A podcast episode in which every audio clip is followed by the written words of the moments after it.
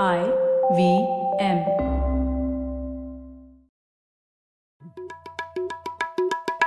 भाई हम हिंदुस्तानियों को बतियाना बड़ा पसंद है। बंगाली में अड्डा, उड़िया में खोटी, कन्नड़ा में हरटे और हिंदी में पुलियाबाजी। इस कला के लिए हमारी हर भाषा में एक शब्द है। तो प्रणय और मैं तो अक्सर मिलकर पुलियाबाजी करते ही रहते हैं। हमने सोचा कि आपको भी इसमें शामिल कर लिया जाए। तो आइए प्रणय और सौरभ के साथ करते हैं पुलियाबाजी। हेलो सौरभ और ख्याति, कैसे हैं आप? बस बढ़िया प्रणय। ख्याति तुम बताओ। बस मैं तो ठीक हूँ। हमारे ऑडियंस में हमेशा हमें रिक्वेस्ट आती रहती है कि टेक्निकल पुलियाबाजी और की जाए, तो आज कुछ टेक्निकल विषय पे बात हो जाए। हाँ आज हम करेंगे ना।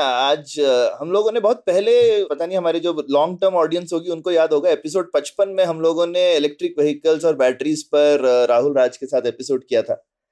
लेकिन आज हम उस विषय में और भीतर तक घुसेंगे, अंदर तक जाएंगे और बैटरी से जाकर के बैटरी का जो कंपोनेंट होता है सेल, उसकी तरफ जाएंगे। और उसके लिए हमारे पास एकदम परफेक्ट गेस्ट हैं आज, अपूर्व शालिग्राम, जो कि e-TRNL एनर्जी के कोफाउंडर हैं और वहां पे वो एक नए प्रकार का लिथियम आयन सेल बना रहे हैं। तो स्वागत है अपूर्व आपका पुलियाबाजी में। Thanks Saurabh, thanks Pranay, thanks Khyati, बहुत अच्छा लगा। बढ़िया है, बढ़िया। तो जैसा हम अक्सर करते हैं अपूर्व, शुरू से शुरुआत करते हैं टिपिकली। तो बैटरी वगैरह के बारे में हमने काफी डिस्कस किया और काफी कॉन्टेक्स्ट लगाने के लिए अपने श्रोताओं को बता दूं भाई, बैटरी हम आम भाषा में अक्सर बैटरी सेल पर्यायवाची की तरह यूज करते हैं, लेकिन टेक्निकली जो है एक बैटरी जो है वो सेल का समूह होता है। तो खूब सारे सेलों को जोड़ दें तो बैटरी बन जाती है। तो इस तरह से सेल होते हैं और बैटरी होती है। तो आज हम तो बैटरी, अलग अलग बैटरी की अपनी समस्याएं हैं और उनको बारे में हमने डिस्कस भी किया है। जिन्होंने नहीं सुना है वो सुन सकते हैं, एपिसोड 55 हमारा। लेकिन आज हम सेल पे जाएंगे, जहाँ सेल केमिस्ट्री और इन सब चीजों के ऊपर में। तो अपूर्व शुरू एकदम वहां से करेंगे ना। तो ये एक लिथियम आयन पे ही हम ज्यादा करेंगे, बट इन जनरल एक सेल कैसे काम करता है, यहाँ से शुरू करते हैं। तो सेल जो है वो बेसिकली एनर्जी स्टोरेज के लिए यूज होता है। और अगर सेल का मैकेनिज्म समझना है तो ये समझिए कि अगर कोई एक केमिकल रिएक्शन हो रहा है तो केमिकल रिएक्शन में क्या है, या तो एनर्जी एब्जॉर्ब होता है या तो एनर्जी आपका रिलीज होता है। तो हम क्या ले रहे हैं कि एक रिवर्सिबल रिएक्शन लिया जाए, जो कि एक तरफ आप एनर्जी उसमें स्टोर कर सके और दूसरी ओर उसको रिलीज कर सके, कंट्रोल्ड मैनर में करना है, क्योंकि हमको उसको उस एनर्जी को यूज करना है। ठीक है, तो अब उस एनर्जी का इस्तेमाल कैसे करें? तो electrical is the best way to do it. Electrical energy, अगर हम करंट फ्लो करते हैं तो उससे हम सारी चीजें, हमारे जितने भी अप्लायंसेस है, जितने भी एप्लीकेशन है, वो सारे उस पर चल सकते हैं। भले वो लाइट हो, पंखा हो, जो कि हमारा बिजली जाने पे हमारे जो वो इमरजेंसी डिवाइसेस होते थे, वो वहां से लेके अपने मोबाइल फोन, लैपटॉप से लेके आज की तारीख में देखें तो गाड़ियां तक उस पर चल सकते। मगर ये कैसे करें? तो होता ये है कि ऐसे रिएक्शन लेते हैं जिसको हम लोग केमिस्ट्री में रिडॉक्स रिएक्शन कहते हैं। तो इसमें क्या है कि दो चीजें हो रही है, एक हो रहा है रिडक्शन, दूसरा हो रहा है ऑक्सीडेशन। अब आसान तौर से समझाओ तो हर केमिकल में हर जो एक एलिमेंट होता है उसका एक ऑक्सीडेशन स्टेट होता है। तो अगर वो ऑक्सीडेशन स्टेट बढ़ रहा है तो उसको हम ऑक्सीडेशन कहते हैं, अगर वो घट रहा है तो उसको हम रिडक्शन कहते हैं। और हम ऐसा रिएक्शन लेते हैं जिसको दो हिस्सों में बांट दिया जाए कि रिडक्शन अलग से होगा, ऑक्सीडेशन अलग से होगा। और एक और इसकी खास बात होती है कि ये जो दो हिस्से हैं, एक में इलेक्ट्रॉन और आयन निकलेंगे, दूसरे में इलेक्ट्रॉन और आयन कंज्यूम होंगे। ठीक है, तो बैटरी जो बनती है वो इसलिए चलती है क्योंकि हम वो दोनों को अलग अलग रास्तों से ला सकते हैं। इलेक्ट्रॉन जो है हमारा सर्किट में फ्लो करता है, वायर में फ्लो करता है, जबकि आयन जो है वो इलेक्ट्रोलाइट में, सॉल्वेंट में फ्लो करता है। तो ये दोनों एक रास्ते से नहीं पहुंच सकते, दो अलग अलग रास्ते से पहुंचेंगे। और अगर उस वायर में मैंने बीच में स्विच डाल दिया तो मैं उसको कंट्रोल कर सकता हूँ। मुझे चार्ज करना है तो चार्ज कर सकता हूँ चार्जर लगा के, डिस्चार्ज करना है तो वो स्विच ऑन करके मेरे एप्लीकेशन पे लगा सकता हूँ। तो साधारण बल्ब लगा दिया तो जल जाएगा, इसमें बल्ब लगा दिया तो जल जाएगा। तो बैटरी इस तरह से चलती है कुछ। अब ये लिथियम आयन पे जाऊं तो लिथियम आयन और बाकी बैटरियों में एक थोड़ा सा अंतर है। लिथियम आयन से पहले जितनी भी बैटरी की टेक्नोलॉजी थी, हमारा अल्कलाइन बैटरी जो रिमोट कंट्रोल में जाता है, उससे पहले जिंक कार्बन बैटरी हुआ करता था, जो हमारे एवर रेडी के निकॉन के जो बैटरी आते थे, या फिर आज की तारीख में जो गाड़ियों में चलता है वो लेड एसिड बैटरी होता है।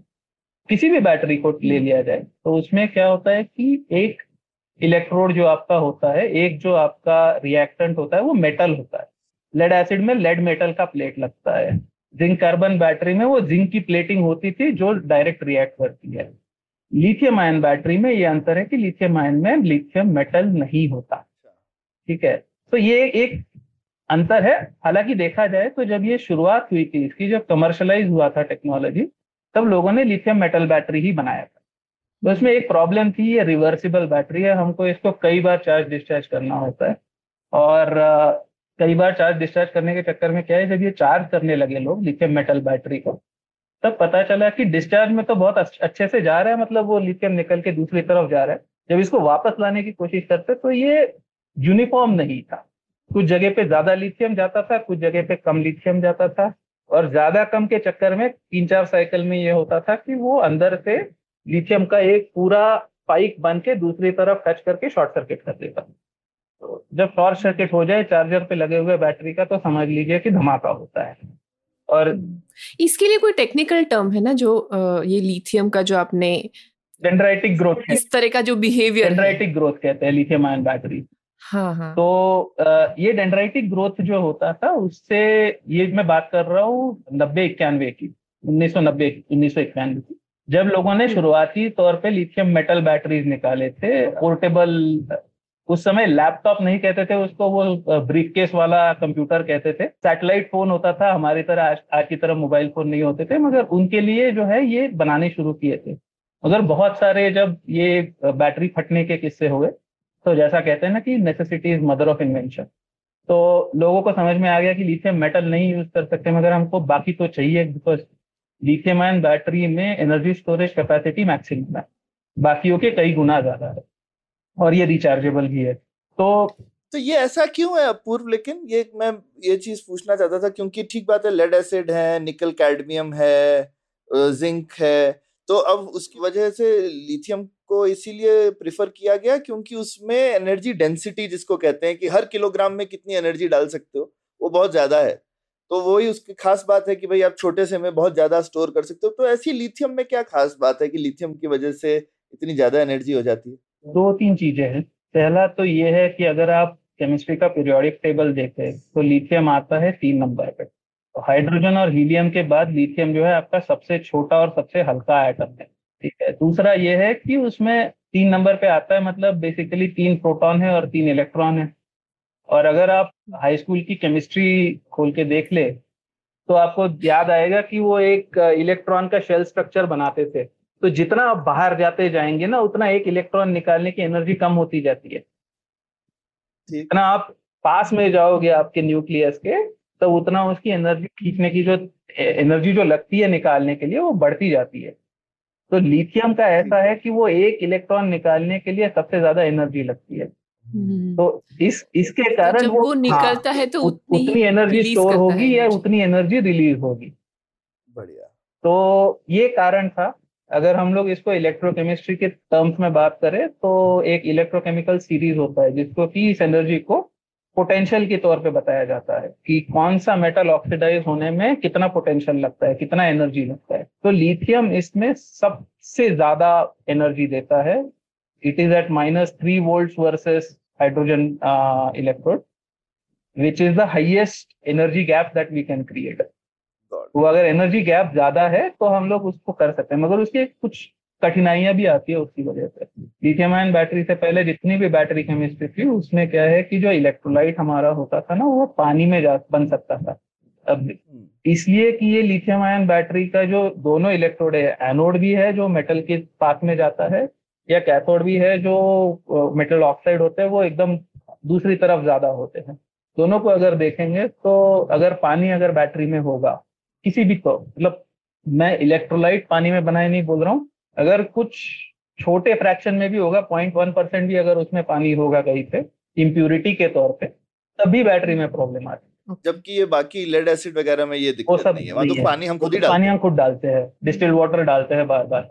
अच्छा, लिथियम आयन में दूसरा ये होता है ना कि पानी नहीं जाना चाहिए, तो ये बैटरी सील्ड होनी पड़ेगी, तो वो एक प्रॉब्लम आती है कि आप उसको अगर कुछ हो जाए तो आप रिपेयर नहीं कर सकते, जब तक चलेगी तब तक चलेगी, नहीं तो फिर उसको डायरेक्ट रिसाइकल होगी। तो ये दो लेड एसिड वगैरह खूब रिसाइक्लेबल बैटरीज है। नहीं, लिथियम आयन भी रिसाइकल होती है, मगर लेड एसिड में ये होता था ना कि जैसे खोल के वो एसिड का लेवल चेक कर लिया, पीएच चेक कर लिया, अपने पानी डाल के फिर से वो चालू हो गई, वो नहीं हो सकता। तो ये एक दो कठिनाइयां थी, मगर जैसे हाँ मतलब आता हो कि अगर वो लिथियम मेटल्स में जो आग लगती थी फटता था, तो जापान के कुछ साइंटिस्ट थे, अभी उनको 2 साल पहले 3 साइंटिस्ट को नोबेल प्राइज मिला, उनमें से वो एक थे जिन्होंने ये खोजा कि ग्रेफाइट जो होता है हमारा, वो ग्रेफाइट को हम लिथियम आयन बैटरी में एनोड बना सकते हैं। तो अब ये सोचिए कि मेटल नहीं है, लिथियम जो है वो सिर्फ आयन फॉर्म में है, और ऐसा सोचिए कि वो घर से ऑफिस जा रहा है, ऑफिस से घर जा रहा है, दोनों तरफ एक एक कमरा बना के रखा है उसको बैठने के लिए, वो सिर्फ शटल कर रहा है इधर से उधर। तो आप जब उसको चार्ज करते हो तो वो ऑफिस जाता है और काम करके वापस आता है, तो ऐसा सोच सकते हैं। तो इसीलिए ये आयन बैटरी है, ये इससे पहले कोई था नहीं लिथियम में, इसीलिए लिथियम आयन बैटरी बोलते हैं। तो वो एक उधर ग्रेफाइट के पास जाता है और वापस आ जाता है, तो जब वो चार्ज होता है तब वो एनोड में जाता है, अभी वो कैथोड में होता है लिथियम आयन, जब वो चार्ज होता है तो वो एनोड की तरफ जाता है, फिर जब डिस्चार्ज होगा जैसे जैसे वो फिर वापस। तो इसमें एनोड और कैथोड जो कहते हैं, तो है दोनों इलेक्ट्रोड, है दोनों इलेक्ट्रोड, दोनों तरफ रिएक्शन वही हो रहा है, या तो लिथियम अंदर जा रहा है या तो बाहर निकाल रहे उसको। फर्क इतना है कि अगर हम कन्वेंशन देखें ना, तो ये होता है कि जहाँ पे ऑक्सीडेशन हो रहा है उसको हम एनोड बोलते हैं, जहाँ पे रिडक्शन हो रहा है उसको हम कैथोड बोलते हैं, ये टर्मिनोलॉजी है उसकी। मगर रिचार्जेबल बैटरी में थोड़ा सा प्रॉब्लम होता है, क्योंकि चार्ज करते समय जो ऑक्सीडाइज होता है, डिस्चार्ज में वो रिड्यूस भी होता है। तो हम क्या कहते हैं कि सारी बैटरीज के लिए कॉमन अगर कन्वेंशन रखना है तो हम सिर्फ डिस्चार्ज की बात करेंगे, क्योंकि डिस्चार्ज तो सारी बैटरी होती है, चार्जेबल हो या ना हो। तो ये हम डिस्चार्ज में जहाँ पे रिडक्शन हो रहा है वो कैथोड, डिस्चार्ज में जहाँ पे ऑक्सीडेशन हो रहा है वो एनोड। तो यहाँ पे अगर बात करें तो ग्रेफाइट एनोड फर्क नहीं है, हाँ टेक्निकली फर्क नहीं है, क्योंकि दोनों जगह दोनों हो ही रहा है, बट हम लोग उसको कहते हैं एनोड ग्रेफाइट को। या आज की तारीख में ग्रेफाइट में थोड़ा सा सिलिकॉन बढ़ाना शुरू कर दिया लोगों ने, जैसे कि एक कैपेसिटी बढ़ जाता है आपका। तो दूसरी तरफ हमारे मेटल ऑक्साइड होते हैं या फिर मेटल अदर कंपाउंड होते हैं जो आजकल NMC कहते हैं, पहले जो हमारे मोबाइल फोन में चलता था वो LCO होता था, लिथियम कोबाल्ट ऑक्साइड। तो ये NMC कुछ नहीं है, उसमें आपका। तो ये लिथियम में ये खास चीज क्यों है अपूर्व? इसमें खूब होते हैं ना LFP, LiPo, LTO, NMC, CO, जैसे तुमने बोला, मतलब इतने सारे नाम हैं। तो वो फेरस क्या जो भी LFP होती है फेरस फॉस्फेट, राइट, और LTO माने टाइटेनियम ऑक्साइड, NMC हो गई निकल मैंगनीज कोबाल्ट टाइप, राइट। तो ये इतने ये सब क्या है? ये ग्रेफाइट साइड जो तुमने बताई वहां पे कुछ कार्यक्रम हो रहा है, ये उनका नाम है या ये कुछ और चीज है? ये नहीं, जैसा मैंने कहा ना कि ये लिथियम जो है अभी सिर्फ आयन है, वो एक जगह घर पे रहता है, दूसरी जगह ऑफिस जाता है। तो अब आप ये सोचिए कि मतलब ऑफिस अलग अलग तरीके के हो सकते हैं, किसी का छोटा ऑफिस हो सकता है, किसी का बहुत बड़ा टावर हो सकता है, कोई झुग्गी में रहता है, कोई फ्लैट में रहता है, तो कोई बंगले में रहता है। तो वही वाला किस्सा है। तो लिथियम आयन जब हम कहते हैं ना, तो लिथियम आयन ये एक परिवार की तरह है, मतलब वो एक कोई केमिस्ट्री नहीं है, it is a family of chemistry. और हम कैथोड में कहे तो ये पहले लिथियम कोबाल्ट ऑक्साइड हुआ करता था। NMC कुछ नहीं है, वही लिथियम कोबाल्ट ऑक्साइड में कोबाल्ट का परसेंटेज हमने कम कर दिया और निकल और मैंगनीज से उसको सब्स्टिट्यूट कर दिया। अब कारण ये था कि उसमें कई सारे कारण थे। पहले तो कॉस्ट सबसे बड़ा आता है कि कोबाल्ट काफी महंगा होता है। बाकी ये था कि जियोपॉलिटिकल और सोशल कंसर्न थे कि 50% से ज्यादा दुनिया का कोबाल्ट जो है वो कॉन्गो से आता है, और वहाँ पे जो माइनिंग करते हैं कोबाल्ट की तो छोटे छोटे बच्चों से करवाते हैं। तो वो एक काफी मतलब लोगों को खटकने वाला किस्सा था। तो कोबाल्ट कम करना था, तो लोगों ने कोबाल्ट को निकल और मैंगनीज डालना शुरू कर दिया कोबाल्ट की जगह। तो ये NMC बन गया। आज की तारीख में वो ये हो गया है कि कोबाल्ट जो है 5% भी नहीं बचा, 80% तो निकल चला जाता है, बाकी का मैंगनीज जाता है। तो ये उसकी कहानी थी। लिथियम आयन फॉस्फेट करके एक अलग केमिस्ट्री है, बहुत ही सुंदर केमिस्ट्री है। अगर आप उसको एज एन इलेक्ट्रिकल इंजीनियर देखोगे तो आप मतलब बड़े खुश हो जाओगे, क्योंकि उसकी 5% से लेके अगर 70-75% तक अगर प्रोफाइल देखोगे वोल्टेज की, तो ऐसे लगेगा कि मतलब वो स्कूल के बच्चे ने रूलर लेके पेन से खींच दिए। इतनी स्ट्रेट लाइन में आती है। तो मतलब बहुत सुंदर केमिस्ट्री है कुछ चैलेंजेस उसके भी, मगर वो लाइफ भी काफी अच्छी मिलती है। तो लिथियम आयन फॉस्फेट एक हो गया।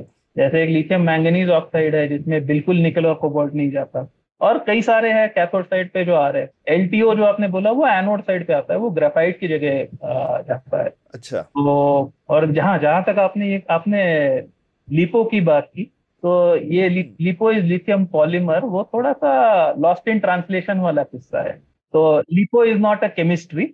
हम भी जब कॉलेज में थे, जब हम लोग इसके बारे में पढ़ते थे तो सोचते थे कि ये केमिस्ट्री है। वो केमिस्ट्री नहीं है, एक फॉर्मेट है जिसको हम पाउच सेल बोलते हैं। उसको लिपो भी बोला जाता है। और वो क्या है कि English to Chinese, Chinese to perhaps Korean, Korean to Chinese, और उसके बाद वापस इंग्लिश में जब ट्रांसलेट होके आया तब polymer pouch cell became lithium polymer cell. और तो क्या है कि तो केमिस्ट्री उसमें अलग है कोई। तो ये बेसिकली, और श्रोताओं के लिए बता दें कि ये वो कॉमन सेल है जो कि आपके मोबाइल में होता है। हाँ, सबसे कॉमन मोबाइल का सेल है लिपो। मोबाइल फोन का सेल है। आजकल सारे लैपटॉप में भी शायद वही जाता है लिपो।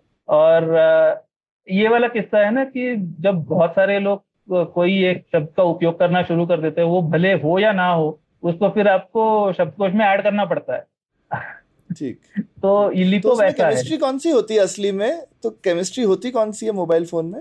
LCO होता था, लिथियम कोबाल्ट ऑक्साइड। अभी वो थोड़ा थोड़ा करके NMC की तरफ जाने लगे हैं। NMC में एक थोड़ी सी चैलेंज होती है कि NMC में क्या होता है ना कि जब बैटरी ये चलती है तो जो उसका एक छोटा सा फ्रैक्शन होता है, इरिवर्सिबल रिएक्शन होता रहता है, तो उसमें गैस जनरेट होती है जो LCO में नहीं होती थी। तो LCO में आप पाउच सेल बड़े आसानी से यूज कर सकते हैं क्योंकि वो पॉलीमर अपना प्लास्टिक का पैकिंग है। जब गैस बनती है तो क्या है, वो बैटरी थोड़ी सी फूलने लगती है। तो आपने ये देखा होगा, वो बहुत सारे वीडियोस देखे होंगे, आपने खुद भी देखा होगा कि आपके मोबाइल फोन की बैटरी फूल जाती है।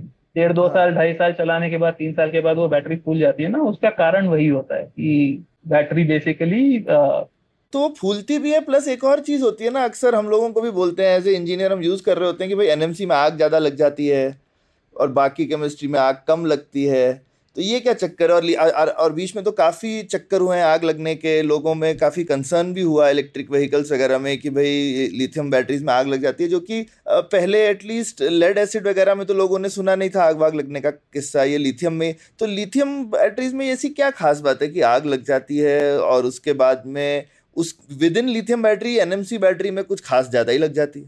तो जैसा मैंने कहा था कि लिथियम बैटरी में इलेक्ट्रोलाइट में पानी नहीं हो सकता। तो यहाँ पे क्या होता है कि जो ऑर्गेनिक सॉल्वेंट होते हैं वो कि आग पकड़ सकते हैं, मतलब बहुत ही फ्लेमेबल होते हैं, वो जाते हैं इलेक्ट्रोलाइट में। तो नेचुरली बैटरी का जो फ्लेमेबिलिटी है वो बहुत ज्यादा है। अगर किसी कारण आग लग जाए, ऑर्गेनिक सॉल्वेंट लोग समझ लें पेट्रोल टाइप की चीज हो गई बेसिकली ऑलमोस्ट ना। बिल्कुल राइट। तो उसमें तो आग लगती है, मगर उसके लिए कोई कारण होना चाहिए। अगर कोई कारण मिल जाए, कोई स्पार्क हो जाए या कुछ हो जाए, तो फिर वो आग पकड़ लेगा। NMC में क्या है, जैसा अभी मैं बता रहा था ना कि एक ऑक्सीडेशन स्टेट का किस्सा होता है। तो अगर आप चार्ज करते हो तो उसमें से लिथियम निकाल रहे हो। अब लिथियम निकालते हो तो क्या होता है कि वो कोबाल्ट हो, मैंगनीज हो, निकेल हो, उसका ऑक्सीडेशन स्टेट बढ़ जाता है। तो अगर बहुत ज्यादा चार्ज है बैटरी, उसका ऑक्सीडेशन स्टेट काफी ज्यादा, मतलब सारी ही पूरे केमिस्ट्री का ऑक्सीडेशन स्टेट बढ़ चुका है, तो वो कभी कभी क्या होता है कि वो स्टेबल नहीं होता। अगर वो 26, 27, 28 डिग्री पे है तो उसको कोई फर्क नहीं पड़ता क्योंकि वो वैसे ही वैसा का वैसा रह जाएगा। मगर अगर उसका टेम्परेचर बढ़ जाए, और मैं जब कह रहा हूँ बढ़ जाए तो कह रहा हूँ कि 200-250 डिग्री तक बढ़ जाए, तब क्या होता है कि वो कहता है कि नहीं रहना मुझे इस ऑक्सीडेशन स्टेट पे, मैं वापस जा रहा हूँ। और अगर उसका वो +3 से +2 पे आ गया तो उसका कहना है कि मैं +2 पे कैसे हो भाई, ऑक्सीजन बैठा हुआ है, वो तो आने नहीं देगा। तो फिर वो क्या करता है कि ऑक्सीजन को निकाल देता है, भाई तू जा, मैं तुझे घर से निकाल रहा हूँ और मैं जा रहा हूँ वापस +2 पे। तो आप ये सोचिए कि 250 डिग्री पे टेम्परेचर है, आपके पास वो जो इलेक्ट्रोलाइट है वो ऑलरेडी गैस बन चुका है, वो तो आग पकड़ने को तैयार बैठा है। और जो आग लगने के लिए तीसरी चीज जरूरी होती है कि एनर्जी होगी, फ्यूल हो गया, आपको ऑक्सीजन चाहिए, वो भी बैटरी सप्लाई कर रही है। तो NMC में ये किस्सा है कि भाई ये तीनों चीजें बैटरी से ही आ रही है। तो आग अगर लग गई तो आप उसको बुझा नहीं सकते, क्योंकि हम नॉर्मली आग जो बुझाते हैं वो क्या करते हैं कि अगर फोम स्प्रे कर दिया या कुछ स्प्रे कर दिया जिससे कि ऑक्सीजन कट हो जाए। अब जब ऑक्सीजन भी खुद ही आ रहा है बैटरी से तो आप उसको कैसे रोको? क्या यही कारण है कि अभी एरोप्लेन में भी बहुत सारी बैटरीज को जो मना कर दिया है कि आप ये बैटरीज नहीं लेकर जा सकते, उसका रीजन यही है क्या? अच्छा नहीं, एरोप्लेन में भी अगर आप देखें तो आपको जो पावर बैंक होता है वो चेक इन नहीं करने देते। आप खुद के साथ ले जा सकते हो, मोबाइल ले जा सकते हो, लैपटॉप ले जा सकते हो, मगर चेक इन नहीं कर सकते उसको। तो कारण यह है कि अगर आग लगती है कभी गलती से तो कोई होना चाहिए जो इसको कंट्रोल कर सके। तो लोग वहां पे रहेंगे तो मतलब कोई ना कोई आके तो उसको किसी तरह कंट्रोल कर लेगा। अगर वो कार्गो में है और वहां पे आग लग गई तो वो मतलब जला के पूरा खाक कर देगी, आप कुछ नहीं कर पाओगे, उसको रोक भी नहीं पाओगे। तो वो एक कारण होता है। हालांकि अगर देखा जाए तो मोबाइल फोन की बैटरी या लैपटॉप की बैटरी इतनी बड़ी होती नहीं है कि बहुत ज्यादा डैमेज कर सके, मगर अगर उसको छोड़ दिया जाए और बाकी चीजें जलनी शुरू हो जाए तो फिर आप उसको रोक नहीं पाओगे। तो इनमें और लेकिन अब एनएमसी खतरनाक है, लेकिन शायद क्योंकि उसकी एनर्जी डेंसिटी इन सब केमिस्ट्रीज में लिथियम में सबसे ज्यादा है तो लोग केयरफुली उसको यूज करने की कोशिश करते हैं। पर इसमें एलएफपी जो है आयरन फॉस्फेट, ये थोड़ी सेफ केमिस्ट्री मानी जाती है। तो आजकल ये बीच में खबर थी, लोग ऐसे बोलते थे, और ये काफी कुछ टेस्ला का फैलाया हुआ रहता है। तो जो टेस्ला करती है वो खबर बन जाती है मेरे हिसाब से। तो टेस्ला रीज़न भी है, टेस्ला पहली बड़ी इलेक्ट्रिक कार थी जिसने लिथियम बैटरीज यूज़ करी। तो उनकी इंसाइट थी कि भाई लैपटॉप की बैटरी इतनी अच्छी है तो हम यूज़ कर सकते हैं। लेकिन उन्होंने पहले बोला ये एलएफपी पुराने ज़माने की है, हम एनएमसी यूज़ करते हैं। अब नई वाली जो कार्स हैं उनमें वो एलएफपी यूज़ कर रही हैं खुद ही, टेस्ला वगैरह। तो ये चक्कर कैसे है, कैसे एलएफपी पुरानी हुई और पुरानी से नई हो गई और आजकल काफी कटिंग एज चल रही है? तो ये क्या चक्कर है एलएफपी का? इसमें नए पुराने का कोई किस्सा नहीं है।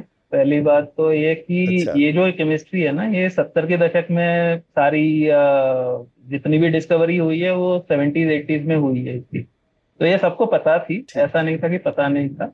बट जैसा है ना कि हम अगर कुछ देखते हैं ना कि हम कंपेरिजन किस चीज से करते हैं, ठीक है, तो एक किस्सा ये है कि अगर हम मतलब अगर एक स्कूल के बच्चों का एक एग्जांपल ले, अगर कंपैरिजन इस बात से करें कि मुझे एग्जाम में कितने नंबर मिलने चाहिए, तो पिछली बार जो स्कूल का टॉपर था या डिस्ट्रिक्ट का टॉपर था उतने मुझे चाहिए ही चाहिए, तब तो बड़ी दिक्कत की बात हो जाएगी ना। मतलब ये कैसे होगा, सभी अगर कहते तो वो तो होगा नहीं।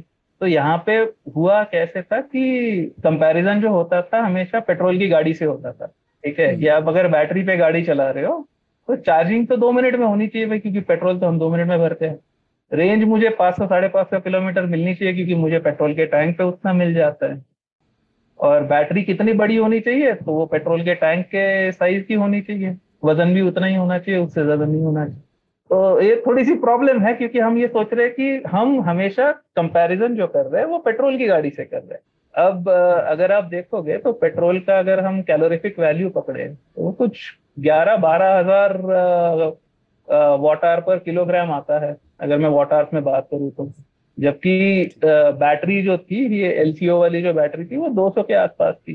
तो अब कहाँ 12,000 कहाँ 200। और अगर मैं 12 साल पहले की बात करूँ, जब मतलब 2010-11 में एक्चुअली तब भारत वापस आया था, अगर मैं तब की बात करूँ तो उस टाइम पे LFP जो था आपका 110 पे था, कहाँ 11,000 कहाँ 110, मतलब उसको कोई कंपैरिजन नहीं है। तो बोल दिया कि नहीं ये तो किसी काम का ही नहीं है, इसकी तरफ देखना ही नहीं है। जबकि काफी लोग कह रहे थे क्योंकि इसकी बहुत सारी एडवांटेजेस है, जैसा आपने कहा कि बहुत सेफ केमिस्ट्री है वो, उसका परफॉर्मेंस अगर देखें, उसका वोल्टेज एकदम फ्लैट है, फिर लाइफ ज्यादा अच्छी है उसकी, मतलब ऑलमोस्ट 1.5-2 गुना ज्यादा चलती है वो बैटरी, चार्ज डिस्चार्ज अगर साइकिल्स की बात करें तो काफी एडवांटेजेस है। मगर वो एनर्जी डेंसिटी बहुत कम है। तो एक समय के बाद जैसे टेस्ला ने बोला कि नहीं हमको एनएमसी चाहिए, तो एनएमसी क्या है कि उन्होंने एलसीओ का 200 से 250 तक आ गया, तो उन्होंने कहा कि ये 250 पे हम चला लेंगे, ठीक है, और उन्होंने वो प्रूव कर दिया कि 250 पे चल सकती है। अब जब ये हो गया कि 250 पे चल सकती है, तब लोग सोचने लगे कि भाई 250 की जरूरत है कि नहीं है, ठीक है। और तब तक जो है कि ये अपना एलएफपी जो था वो भी अभी आज की तारीख में देखे तो 160-170 पे पहुंच गया 110 से। तो अब उसका मैंने उस पर कैलकुलेशन किया था, उस पर ब्लॉग भी एक लिखी थी कि इसका इम्पैक्ट क्या आता है। तो ये अगर आप 250 से 150 पे जाओगे, सेम बैटरी का कैपेसिटी लेता हूँ मगर 250 वॉट आवर पर किलोग्राम से 150 वॉट आवर पर किलोग्राम पे जाता हूँ, मतलब मैं एनएमसी से एलएफपी की बैटरी लगाता हूँ उसी गाड़ी में, तो मेरी जो रेंज है वो या मेरी एफिशिएंसी जो है वो 6% से घटेगी, ठीक है। अब 6% काफी होता है एज एन इंजीनियर सौरभ, आप सोचोगे कि 6% मतलब बहुत बड़ी बात हो, ठीक है, मगर आप कंपैरिजन अब एब्सोल्यूट टर्म्स में करते हैं कि आज की तारीख में आप पेट्रोल की गाड़ी चला लो, पर किलोमीटर आप लगभग 6 रुपए तो खर्च करोगे कम से कम, करेक्ट है। जब वो एनएमसी की गाड़ी अगर आप चलाओगे तो पर किलोमीटर आप 1 रुपया खर्च करोगे।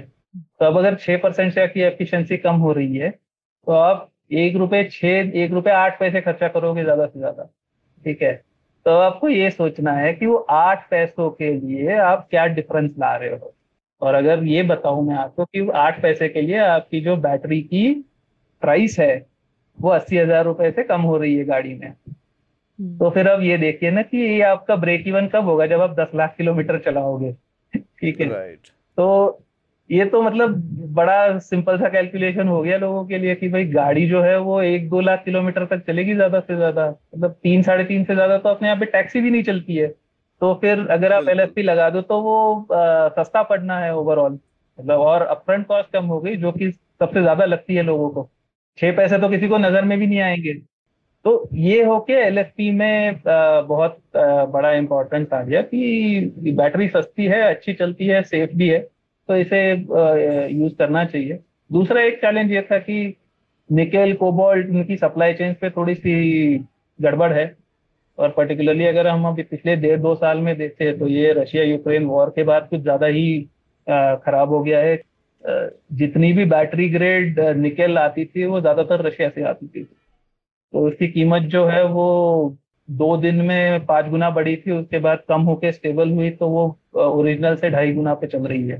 तो ये सप्लाई चेन की बहुत बड़ी प्रॉब्लम है कि मगर ये मतलब ध्यान में आ गया ना लोगों को कि अगर कोई आके आपकी एक क्रिटिकल सप्लाई चेन काट दे तो फिर बहुत प्रॉब्लम हो जाती है। तो लोहा, आयरन, LFP में लिथियम फेरस फॉस्फेट है, वो तो लोहा है, ज्यादातर सारी लोहा तो सबके पास होता है, तो लोहे की प्रॉब्लम तो कभी होनी नहीं है। तो अगर LFP पे जाओगे, या आज की तारीख में एक और लोग काम कर रहे हैं ना LMFP, lithium manganese ferrous phosphate, तो मैंगनीज भी ऐसी चीजें की बहुत कॉमनली मिलती है, बहुत कॉमनली मिलती है। तो फिर इससे क्या है, और वो एनर्जी डेंसिटी की भी बढ़ जाएगी, ठीक है। जैसा दूसरा एक काम चल रहा है, जैसे मतलब उस लाइन पे हम लोग भी काम कर रहे हैं कि एनर्जी डेंसिटी बढ़ाने के 2 तरीके होते हैं। या तो आप केमिस्ट्री बदल दो, जो कि आप थर्मोडाइनमिक्स चेंज कर दो, वोल्टेज बढ़ा दो या कैपेसिटी बढ़ा दो, या फिर दूसरा आता है कि जो आपका बैटरी में डेड वेट होता है जो कि एनर्जी स्टोर नहीं कर रहा है, बट बहुत सारे कॉम्पोनेंट होते हैं जो बैटरी चलाने के लिए जरूरी होते हैं, कि आप उसको कम कर सकते हैं। मतलब एक तरह से आप मैन्युफैक्चरिंग एफिशिएंसी इंप्रूव करते हैं, तो वो भी हो सकता है और उसका भी एक पोटेंशियल है। तो अगर वो दोनों तरफ से देखें तो ये एनर्जी डेंसिटी की प्रॉब्लम मुझे नहीं लगता कि 2-2.5 साल 3 साल से ज्यादा चलेगी, उसके बाद तो कोई बात भी नहीं करेगा उसके। तो ये अगर एक बार एक तरफ देख लेना, तो उसके बाद फिर बचता है कि भाई अब सप्लाई चेन मेरी कौन सी सबसे अच्छी है, सिक्योर है, और बैटरी मेरी कौन सी सबसे सस्ती है और सबसे अच्छी परफॉर्म कर रही है, तो उस पे जाएंगे सब लोग। पर अपूर्व, इससे पहले मतलब एक और मुद्दा यही है ना कि कौन सी बैटरी शायद चार्ज, जैसा कि आपने कहा 2 घंटे में हो रही है, 2 मिनट में हो रही है, तो वो कितना बड़ा मुद्दा है अभी, और आगे जाके क्या वो भी कम हो जाएगा और बैटरी ज्यादा से ज्यादा जल्दी चार्ज हो जाएगी, ऐसा होगा? नहीं, बैटरी जल्दी चार्ज तो होगी। अगेन उसका कारण ये भी कहूंगा कि वो रिक्वायरमेंट है। जब किसी चीज की जरूरत होती है तो सब लोग उस पर काम करते हैं, और जब लोग उस पर काम करना शुरू कर देते हैं तो उस पर कोई ना कोई हल तो निकल ही आता है। तो आज की तारीख में अगर हम देखें तो जैसे आज नहीं, 3 साल 2-3 साल पहले की बात करूंगा कि जब मुंबई में टाटा पावर का ईस्टर्न एक्सप्रेस हाईवे पे विक्टोरी में एक फास्ट चार्जिंग स्टेशन लगा था, तब ये कहा था कि भाई टाटा नेक्सॉन वहां पे फास्ट चार्ज हो सकती है, 80% तक पहुंच जाएगी 1 घंटा 20 मिनट में। तो from a battery engineer's viewpoint 1 घंटा 20 मिनट तो भाई मतलब बहुत अच्छी बात थी, क्योंकि उसमें कितनी सारी सेफ्टी की चैलेंजेस देखनी पड़ती है। मगर अगर मैं वही चीज ये सोचूं कि अगर ये मुझे गाड़ी खरीदनी है क्या, तो मेरे लिए वो थोड़ी सी एक मतलब एक मेंटल बैरियर है कि 1 घंटा 20 मिनट में किसी चार्जिंग स्टेशन पे रुकूंगा। तो चार्जिंग तो फास्ट होनी पड़ेगी। अब उसके लिए लोग अलग अलग पर्याय लाते हैं कि जैसे कोई कहता है कि स्वैपिंग होनी चाहिए, तो स्वैपिंग कर लो तो क्या है कि एक बैटरी आप निकाल के दूसरी लगा दो, तो उसको तो ज्यादा टाइम नहीं लगेगा। मगर चार्जिंग की रिक्वायरमेंट वहां पे भी आती है, फास्ट चार्जिंग। जितने भी स्वैपिंग वाले लोग हैं ना, उनको भी फास्ट चार्जिंग चाहिए। और कारण ये है कि अगर वहां पे फास्ट चार्जिंग नहीं होगी आपकी, तो आपको बहुत सारी बैटरीज चाहिए आपके पास जो आइडल पड़ी रहेंगी, उसका कोई वैल्यू नहीं मिल रहा आपको। ठीक है, तो फास्ट चार्जिंग तो जरूरत है, फास्ट चार्जिंग तो काम होगा ही होगा। मेरा मानना है कि 5 मिनट भले नहीं, 15 मिनट तक तो आ ही जाएगी, बात आसानी से आ जाएगी। वहां से 15 से 5 कैसे पहुंचता है वो देखना होगा, मगर 15 तक तो आ जाएगी। नहीं, जब आप ये एक्सप्लेन कर रहे थे तो मैं ये भी सोच रहा था थोड़े ब्रॉडर तरीके से कि किस तरीके से अब हार्डवेयर और केमिस्ट्री एकदम कोर हो गया है टेक्नोलॉजी के लिए। मतलब 10 साल पहले तो जैसे मैं हमेशा बोलता हूँ, चिप्स को तो कोई टेक्नोलॉजी भी नहीं समझता था, मतलब छोड़ दो, बात भी नहीं करते थे, उसकी कमोडिटी हो गई है, ऐसी बात थी। लेकिन आज उसकी बात हो रही है, वैसे ही हम लोग सेल के ऊपर कितना महत्व हो गया है उसका आज की इकोनॉमी में और हमारी फ्यूचर क्लाइमेट रेजिस्टेंस इकोनॉमी के लिए भी। तो इसका क्या कारण है, आपको क्या लगता है कि क्यों हार्डवेयर या मटेरियल्स इतना ज्यादा उसका महत्व बढ़ गया है, या फिर इकोनॉमी बदल गई है, का क्या कारण लगता है आप सबके लिए है सवाल? नहीं, वैसे मटेरियल साइंस अगर आप देखें ना, तो हमेशा से ही उसका महत्व काफी ज्यादा था, हमेशा से ही ज्यादा था। आप मेटलर्जी की बात करें, मटेरियल साइंस की बात करें, तो मगर वो क्या था कि वो डायरेक्ट कंज्यूमर फेसिंग नहीं था उतना। अगर कंज्यूमर फेसिंग मैं कहूंगा कि वैल्यू के तौर पे अगर देखे तो कंज्यूमर फेसिंग उतना नहीं, या आज भी अगर देखे तो दुनिया के बहुत कम देश हैं जो जेट इंजन खुद से बना सकते हैं। अच्छा, ऐसा नहीं है कि उसके डिजाइन आपके पास नहीं है, डिजाइन आप खरीद लो, उसको रिवर्स इंजीनियर कर लो, कह लो कि मतलब क्यों नहीं बना पा रहे, तो वो इसलिए नहीं बना पा रहे ना, डिजाइन तो है मगर वो मटेरियल बना नहीं पा रहे, वो अलॉय बना नहीं पा रहे। ठीक है, या फिर वो अलॉय बना के उसको प्रोसेस नहीं कर पा रहे हो। तो मटेरियल्स इंजीनियरिंग जो थी, मटेरियल साइंस जो था, वो हमेशा से उसका एक महत्व था। आज वो कस्टमर फेसिंग हो गया है, एंड कस्टमर फेसिंग हो गया है कि आप बैटरी देखो, उसकी वैल्यू बहुत बढ़ गई है। कि मोबाइल फोन में भी वही बैटरी जा रही थी, वही लिथियम आयन बैटरी थी, मगर वो एक मोबाइल फोन में एक्चुअली अगर उस बैटरी की बात करें तो वो हार्डली 100 रुपए की भी बैटरी नहीं थी। रिप्लेसमेंट की हम लोग जो कीमत चुकाते हैं वो एक्चुअल बैटरी की नहीं होती है, वो होती है लॉजिस्टिक्स की, वो होती है सर्विस की, वो होती है पैकेजिंग की। बैटरी की कीमत उसमें हार्डली 100 रुपए होती थी। अगर हम गाड़ी की बात करें तो वही बैटरी 3-4-5 लाख रुपए की अगर हो जाती है तो उसकी नेचुरली उसकी वैल्यू बहुत बढ़ जाती है। कि पर पर्सन अगर हम उसका फ्रैक्शन देखें ना, तो फिर वो पर कैपिटा तौर पे देखोगे तो आप काफी ज्यादा वैल्यू हो गया वो। तो एक ये कारण है। आपने चिप्स की बात की, हाँ चिप्स तो हमारे मतलब रोज जितनी चीजें देखते हैं सब जगह पे चिप्स तो होती ही है आजकल, मगर उसकी वैल्यू कितनी होती है वो एक बात आती है ना। कि चलो मतलब बहुत ही महंगे महंगे चिप्स है, लैपटॉप के चिप्स वगैरह अभी हम i7 i9 वगैरह देखते तो काफी महंगे होते हैं, मगर अगर मेरे लैपटॉप में 10,000 का चिप जाता है, मेरे फोन में 3-4 हजार का भी चिप जाता है, तो सब कुछ पकड़ के कितना होगा, 10,000, 15,000, 20,000। ठीक है, जबकि अगर मैं गाड़ी ले लूँ और उसमें 5 लाख की बैटरी जाती है तो वो तो मतलब एक अलग ही लेवल पे चला गया। तो वो एक किस्सा है। प्रणय, इसमें एक मेरे को एक जो चीज़ और लगती है, मैं भी अभी सोच ही रहा हूँ कि जैसे कोई चेन होती है ना, पिछले 20 साल में क्या हुआ है कि सॉफ्टवेयर डिजिटल वाली चीज़ों में बहुत जल्दी आप आइटरेशन बहुत जल्दी कर सकते हो ना, एक के ऊपर एक चीज़ें बड़ी जल्दी बन जाती हैं, तो वहाँ पे बहुत आगे चीज़ें निकलती गई। तो तुमने जैसा बोला कि हाँ, तो वहाँ पे हमको लगा कि आप लेकिन एक चेन में फाइनली आप एक वीक लिंक जो है आप उतने ही स्ट्रांग हो जितना आपका सबसे कमज़ोर कड़ी जितनी आपकी मजबूत है। तो मुझे लगता है कि अब ये बॉटलनेक बन गए, क्योंकि इनका जो आइट्रेशन है, जो कि ये मटेरियल साइंस, इलेक्ट्रोकेमिस्ट्री और ये सब इंजीनियरिंग का जो आइट्रेशन टाइम है वो सॉफ्टवेयर और डिजिटल जितना नहीं है या बाकी इंजीनियरिंग।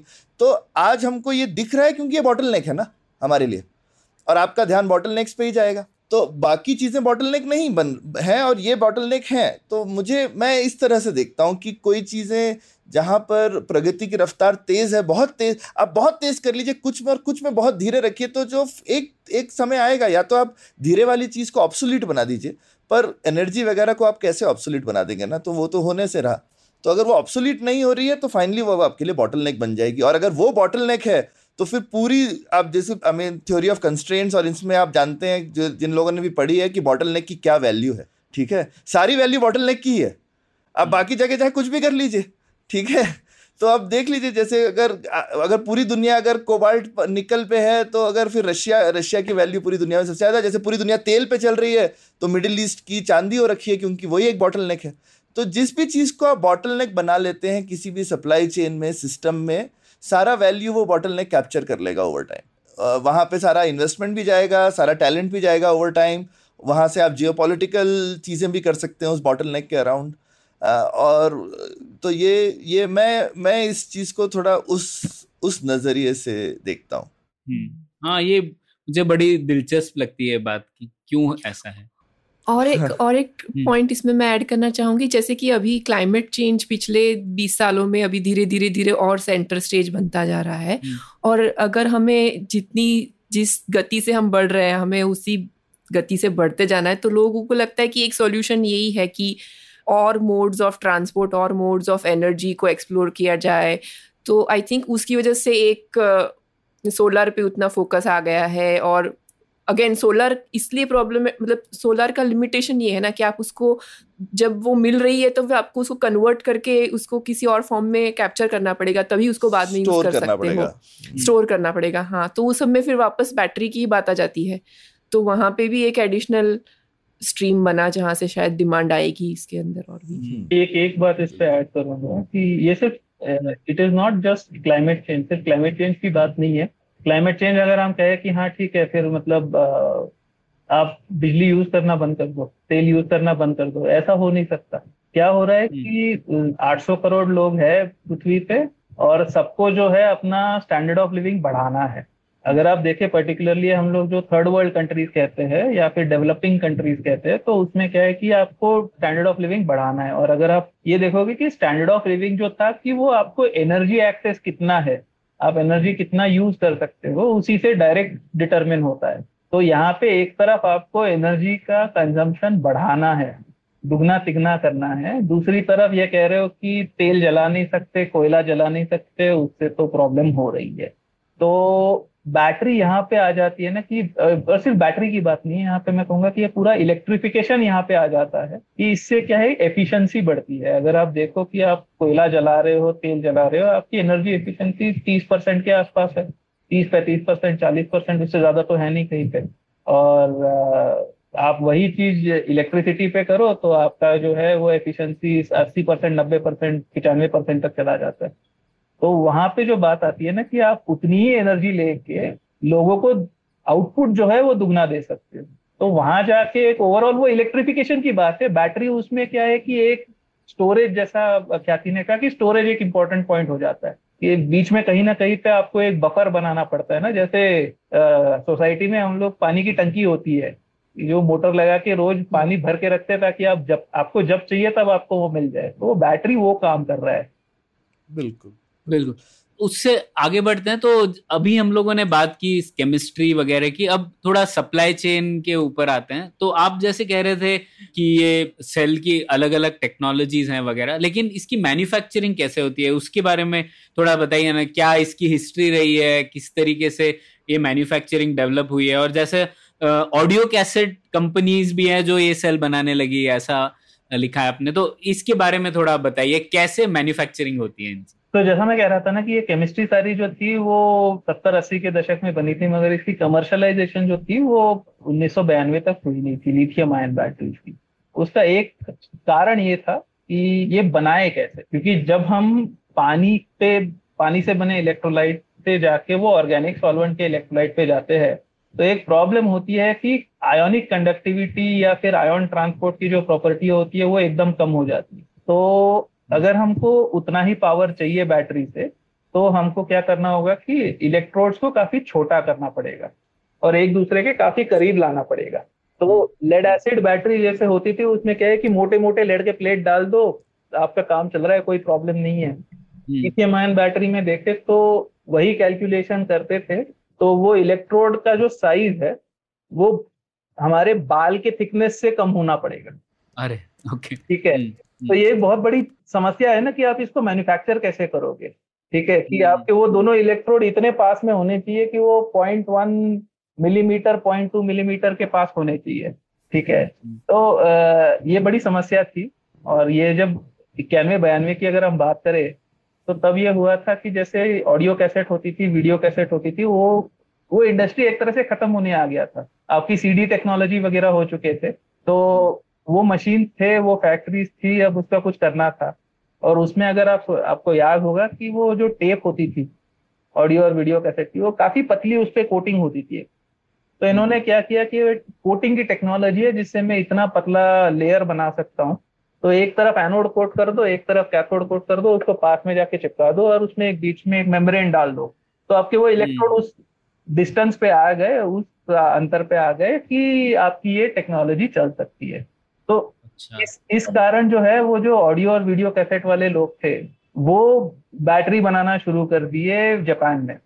और अब जापानीज लोगों ने टेक्नोलॉजी लाई है तो भाई सोच समझ के लाई होगी, तो बाकी लोग जो है कि अरे भाई वो कर रहे हैं ना, फिर हम क्यों नहीं कोशिश करें, हम भी वही करते करके लोग उनको फॉलो करते गए। और आज 30 साल बाद देखे तो वही टेक्नोलॉजी है जो बैटरी में आज जा रही है। हालांकि हमको ये सोचना चाहिए कि उस समय जो बैटरी बनाई थी उसका एप्लीकेशन कुछ और था, आज जो हम बैटरी बना रहे हैं उसकी एप्लीकेशन और उसकी जो रिक्वायरमेंट्स है वो बहुत अलग है।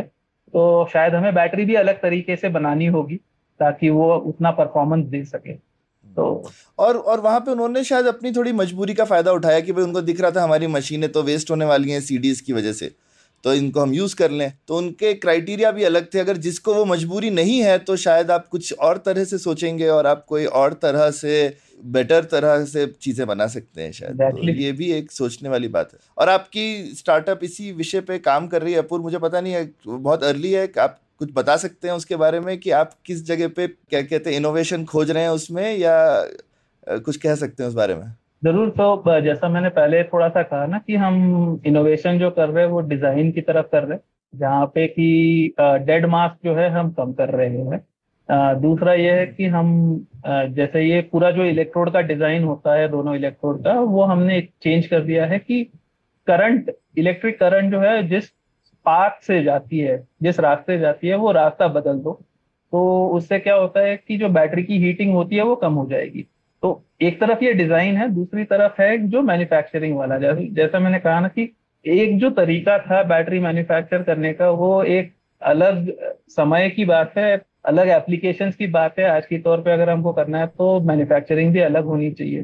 तो और हमारा डिज़ाइन इतना अलग है कि उसके हिसाब से नई प्रोसेस बनाना हमने सही समझा, तो हम लोग दूसरी तरफ मैन्युफैक्चरिंग प्रोसेस की काम कर रहे हैं जहाँ पे नंबर ऑफ स्टेप्स आपके कम हो जाए। इससे क्या होगा कि आपकी मशीन्स कम हो जाती है तो ऑटोमेटिकली उसकी एक जो इन्वेस्टमेंट कॉस्ट होती है वो कम हो जाएगी और बैटरी की क्वालिटी है वो इनहेरेंटली इम्प्रूव हो जाएगी। क्योंकि आप जैसे सोचिए जो कन्वेंशनल एक हमारी बैटरी मैन्युफैक्चरिंग की जो हम लोग डिस्कस कर रहे थे उसमें लगभग 30 से 35 स्टेप होते हैं जो एक रॉ मटेरियल से बैटरी पे पहुंचता है।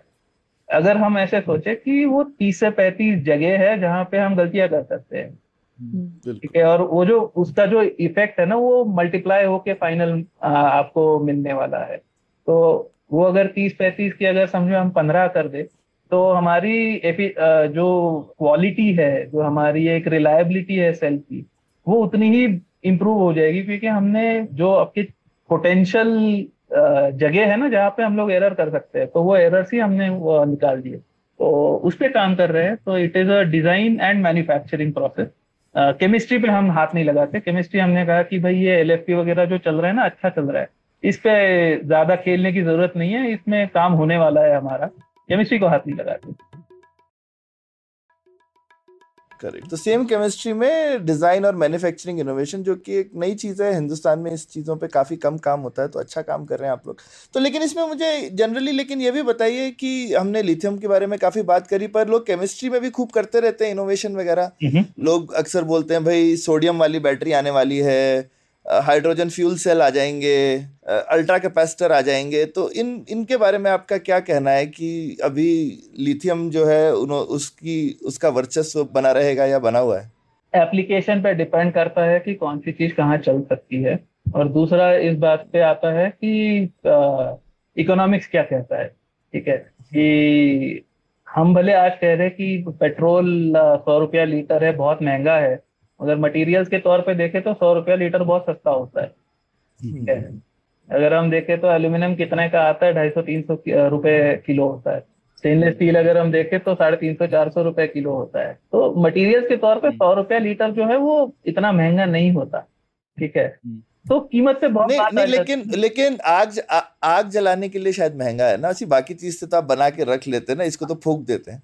नहीं, मगर वही बात है ना कि आग जलाने के लिए कौन सी चीज महंगी है या सस्ती है।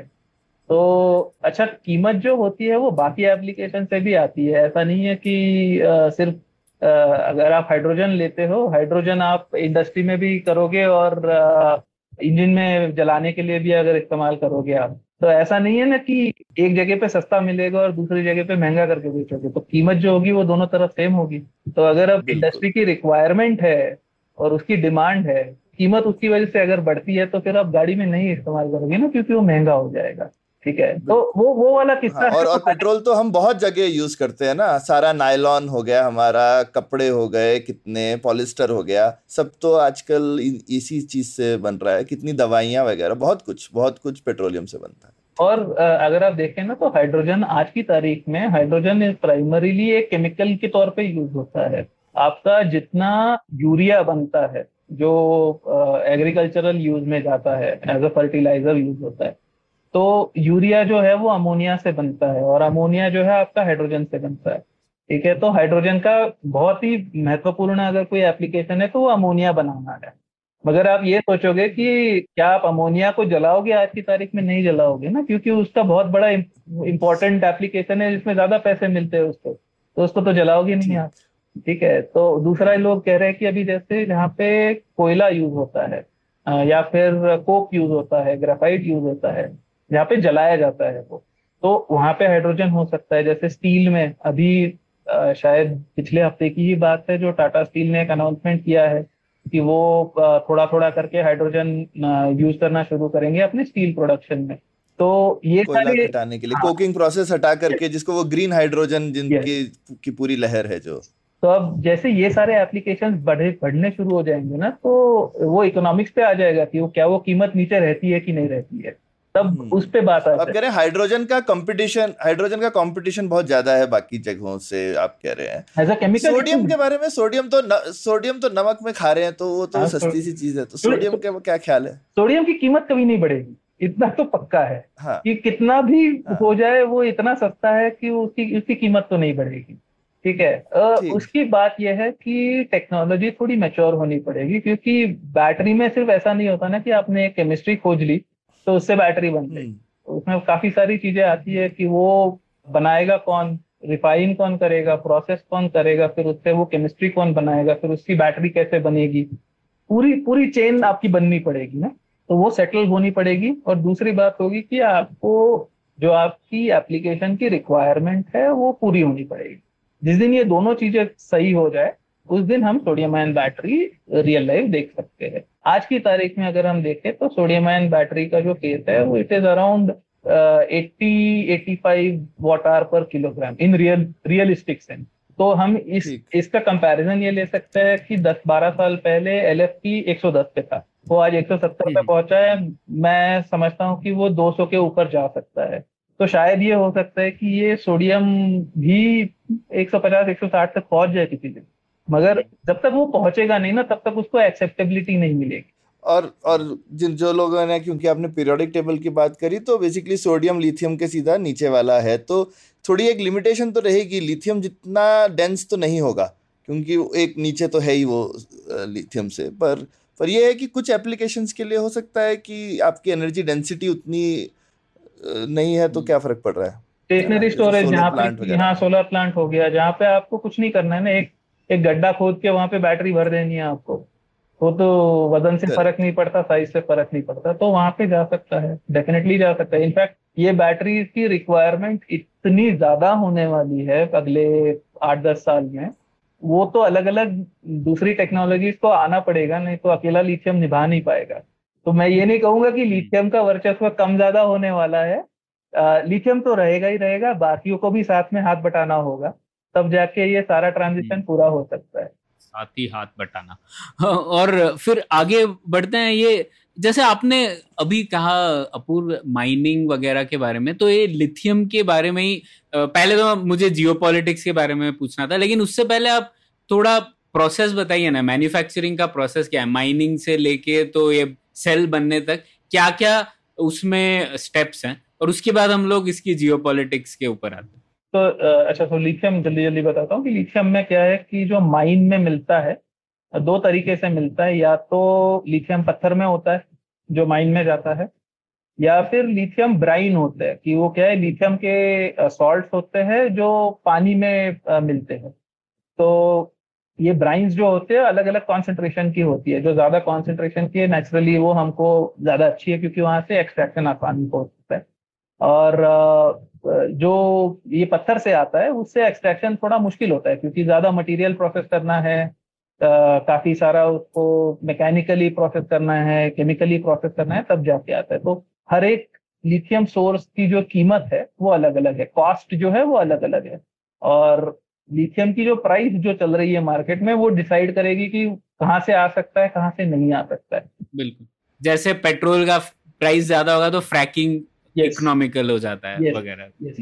तो इवन पेट्रोल में अगर देखें तो अगर हम रशिया की ऑयल ड्रिलिंग कॉस्ट और यूएस की ऑयल ड्रिलिंग कॉस्ट देखें और मिडिल ईस्ट से कंपेयर करें तो मिडिल ईस्ट की जो ड्रिलिंग कॉस्ट है, जो ऑयल निकालने की कॉस्ट है, वो इतनी कम है कि उनको नेचुरली बहुत ज्यादा प्रॉफिट मिल जाता है, बाकियों को उतना नहीं मिल पाता। तो वही वाला किस्सा लिथियम के साथ ही है।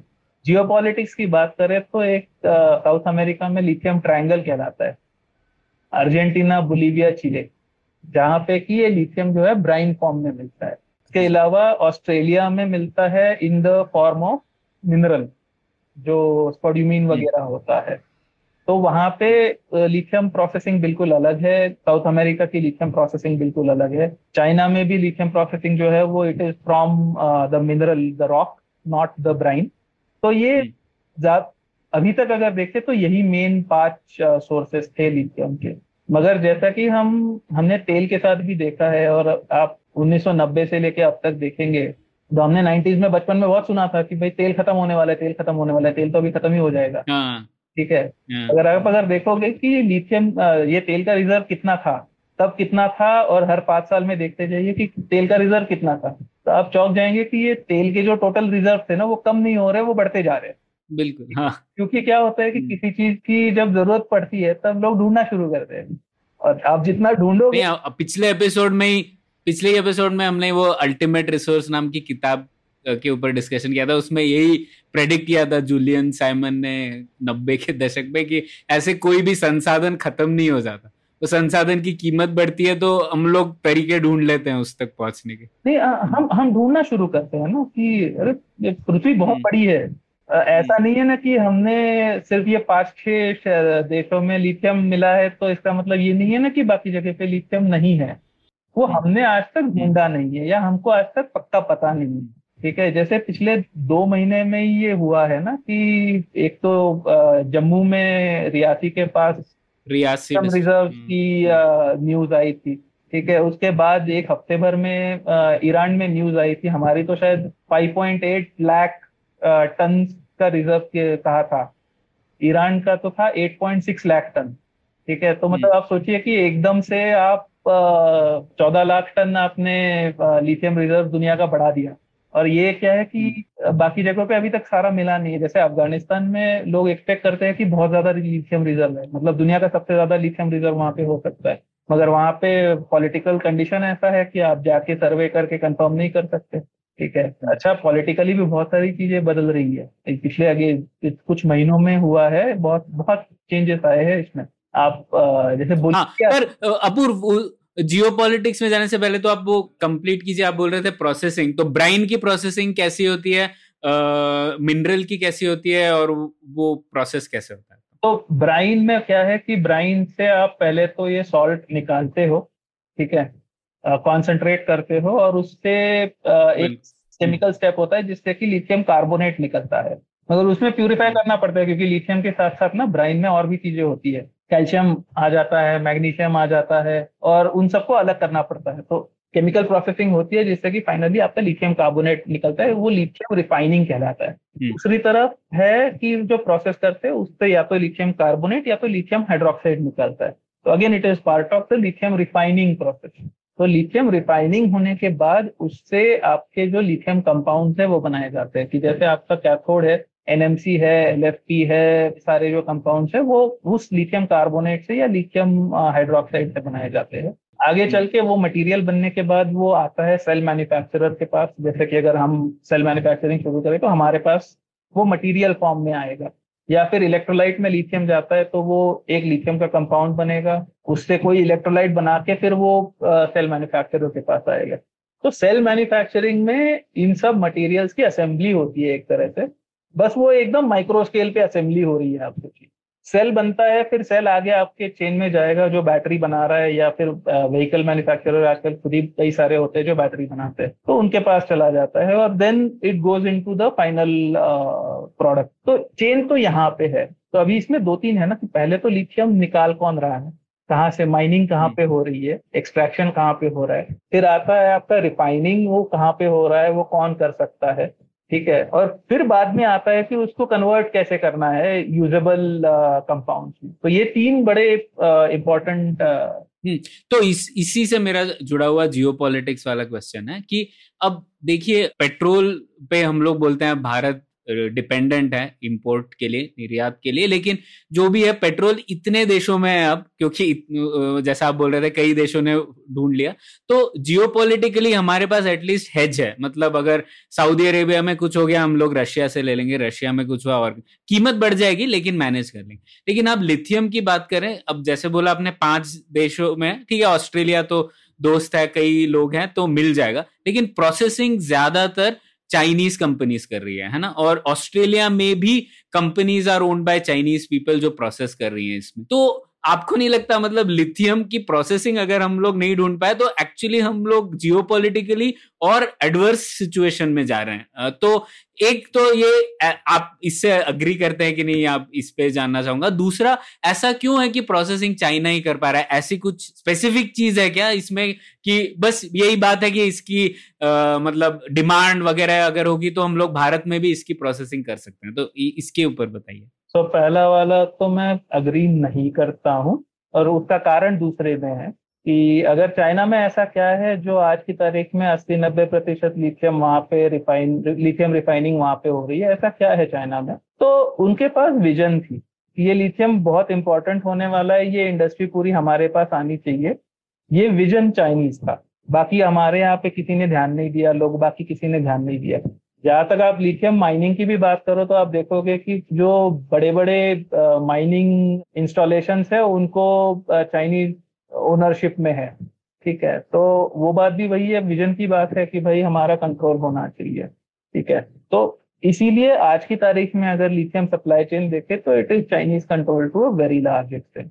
मगर तो उससे तो आप अग्री कर गए ना मेरे पॉइंट से कि फिर चाइना तो अपना एडवर्सरियल है। तो नहीं, तो ये आज की तारीख में है। अगर ये स्टेबल सिनेरियो होता ना, ये अगर इक्विलिब्रियम पहुंच चुका होता मार्केट का, तो मैं अग्री करता, बट अभी तो हम। तो आप कह रहे हैं ऐसे कोई कंस्ट्रेंट नहीं है कि भारत या दूसरे देशों में ये सेम चीज ना बन पाए? अच्छा, हम जो है अभी डिमांड कर्व की शुरुआत पे है, ठीक है, डिमांड जो है इससे 20-25 गुना बढ़नी है।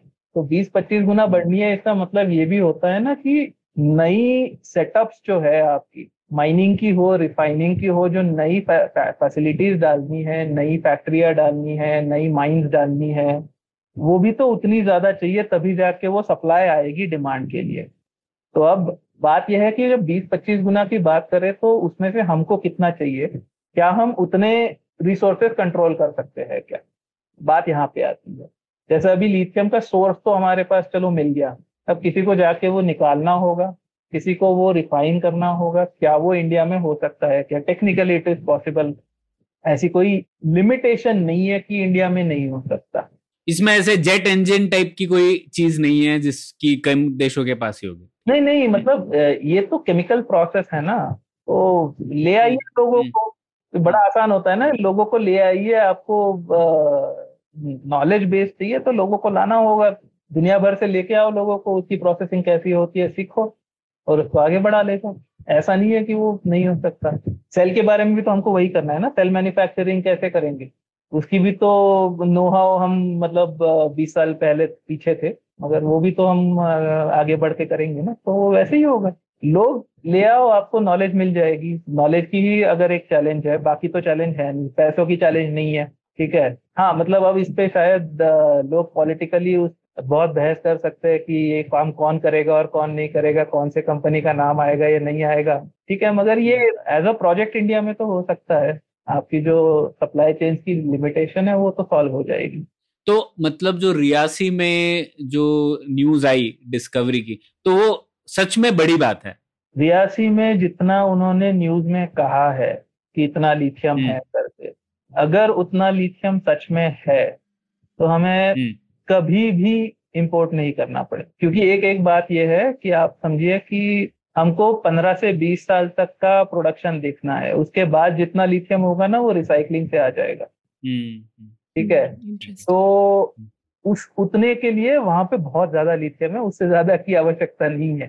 Same goes with Iran also. अभी दूसरा किस्सा ये ना जो आप चाइनीज सप्लाई चेन की बात कर रहे थे, आप कितना कंट्रोल कर सकते हो, ठीक है। अगर नए नए सप्लायर्स मिलते जाएंगे तो आप सारा तो कंट्रोल नहीं कर सकते ना, कहीं पे तो आपकी भी एक अपर लिमिट आ जाएगी, क्योंकि बाकी भी लोग हैं जो करना चाहते हैं वो भी आएंगे उसमें। तो फाइनली जाके वो ऐसा नहीं है कि आज की तारीख में अगर 90% उनके कंट्रोल में है तो हमेशा ही रहेगा, वैसा नहीं होगा। तो अपूर्व, आपको इस बैटरी की दुनिया में फिर भविष्य क्या दिखाई दे रहा है? क्या हम एक्सपेक्ट कर सकते हैं कि और नई चीजें क्या आएगी? इंटरेस्टिंग। तो टेक्नोलॉजी के अगर हम पूरा इतिहास देख लेना, तो जब भी कोई नई चीज आती है और कोई नई डेवलपमेंट होती है तो उससे कई सारे दरवाजे खुलते हैं, ठीक है। कि जब इलेक्ट्रॉनिक्स की बात करें, माइक्रोचिप्स की बात करें, तो जब बनने शुरू हुए थे तो शायद लोगों ने सोचा भी नहीं होगा कि आज जो हम देख रहे हैं वो क्या क्या हो रहा है, ठीक है। मतलब हम जब स्कूल में थे तब हमने कंप्यूटर सिर्फ बड़े ही देखे थे, उसमें मॉनिटर इतने बड़े बड़े होते थे, वो बड़े डब्बे से होते थे। हमने कभी ये नहीं सोचा था ना कि जेब में मॉनिटर लेके घूमेंगे, ठीक है। तो ये हमेशा से ही होता आया है और होता रहेगा कि टेक्नोलॉजी जब बदलती है, नई टेक्नोलॉजी जब आती है तो उससे कई सारे रास्ते खुलते हैं, क्योंकि तब तक उसके बारे में सोचा ही नहीं होता, क्योंकि वो पॉसिबल ही नहीं है, ठीक है।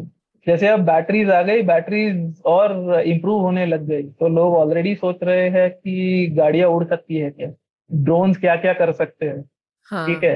तो ऐसी कई सारी चीजें हैं जो हमने आज अभी सोची भी नहीं है शायद, जो अलग अलग हो सकती है। मतलब मैं अगर एक उदाहरण देना चाहूंगा कि what would I like to see in future, तो एक स्पेसिफिक उदाहरण दूंगा कि अगर गाड़ियां उड़े ना उड़े, मैं चाहूंगा कि एम्बुलेंसेज जरूर उड़नी चाहिए, ठीक है। और ये पहले तो मुंबई में रहता था, अभी बेंगलोर में रह रहा हूँ, तो सौरभ भी ये मानेंगे कि ट्रैफिक जिस तरह से चलता है, नहीं एम्बुलेंस तो कम से कम उड़ के जानी चाहिए। बिल्कुल बिल्कुल, और काफी डुएबल चीज है। नहीं, बहुत बहुत चीजें हैं, मतलब बहुत काफी चीजें बदलेंगी। जैसे अभी लोग व्हीकल टू ग्रिड की बात कर रहे हैं कि आज हम लोग सोचते हैं कि गाड़ी सिर्फ चार्ज होगी, नहीं, वो गाड़ी की बैटरी पे आपका घर भी चल सकता है जब आपकी रिक्वायरमेंट ज्यादा होगी इलेक्ट्रिसिटी की, तो वो रिवर्स भी पॉसिबल है। मतलब बहुत सारी चीजें हैं इसमें। अभी तो हम सिर्फ उसी की बात कर सकते हैं जो हम लोग देख रहे हैं कि क्या हो रहा है। हम लोग वो अभी सोच भी नहीं सकते कि अगले 10 साल में क्या क्या और होगा। बहुत खूब, एकदम अपूर्व बातचीत हो गई आज अपूर्व इस टॉपिक पर। तो क्या कहते हैं, मेरे विचार में हम अक्सर कोशिश करते हैं कि यूजुअली हमारा एक एम रहता है कि इस तरीके की बातचीत हिंदी में भी होनी चाहिए, लेकिन हम ऐसी भी बात करते हैं कि ऐसी बातचीत होनी चाहिए जो शायद किसी और भाषा में भी ना हुई हो इस टॉपिक पर। तो हम उम्मीद करेंगे कि आज सेल पर हमारे श्रोताओं ने एक ऐसी बातचीत सुनी जो इतनी इस तरीके की बातचीत वो शायद अपने फेवरेट अंग्रेज़ी पॉडकास्ट पे भी नहीं सुनेंगे। तो उनके दिमाग में और कोई सवाल आते हैं, टिप्पणी आती है, तो हमें ज़रूर बताएं, हमें लिखें। और अपूर्व के साथ अगर आपको कोई सवाल पूछने हो तो हम तो उस तक ज़रूर पहुंचा देंगे। तो आज की गुफ्तगू के लिए बहुत बहुत धन्यवाद अपूर्व, बहुत मज़ा आया आज की बातचीत में। बिल्कुल जी, बहुत मजा आया। हाँ बिल्कुल मजा आया अपूर्व, और आपका पैशन दिखता है जैसा आप बोलते हैं, तो बेस्ट ऑफ लक। और हमें तो बहुत टेक्निकल चीजें तो बहुत नई नई सीखने को मिली, तो शुक्रिया। Thank you so much. उम्मीद है आपको भी मजा आया। यह पॉडकास्ट संभव हो पाया है तक्षशिला इंस्टीट्यूशन के सपोर्ट के कारण। तक्षशिला पब्लिक पॉलिसी में शिक्षा और अनुसंधान के लिए स्थापित एक स्वतंत्र संस्था है। आप दुनिया के किसी भी कोने में हो, आपकी उम्र कुछ भी हो, अगर आप पब्लिक पॉलिसी, विदेश नीति या टेक्नोलॉजी गवर्नेंस में रुचि रखते हैं तो तक्षशिला की वेबसाइट takshashila.org.in पर उनके कोर्सेज को ज़रूर चेक कीजिए। और अगर आप पुलियाबाजी में शामिल होना चाहते हैं तो हमसे कनेक्ट कीजिए puliyabazi@gmail.com पर या फिर @puliyabazi ट्विटर पर। शुक्रिया।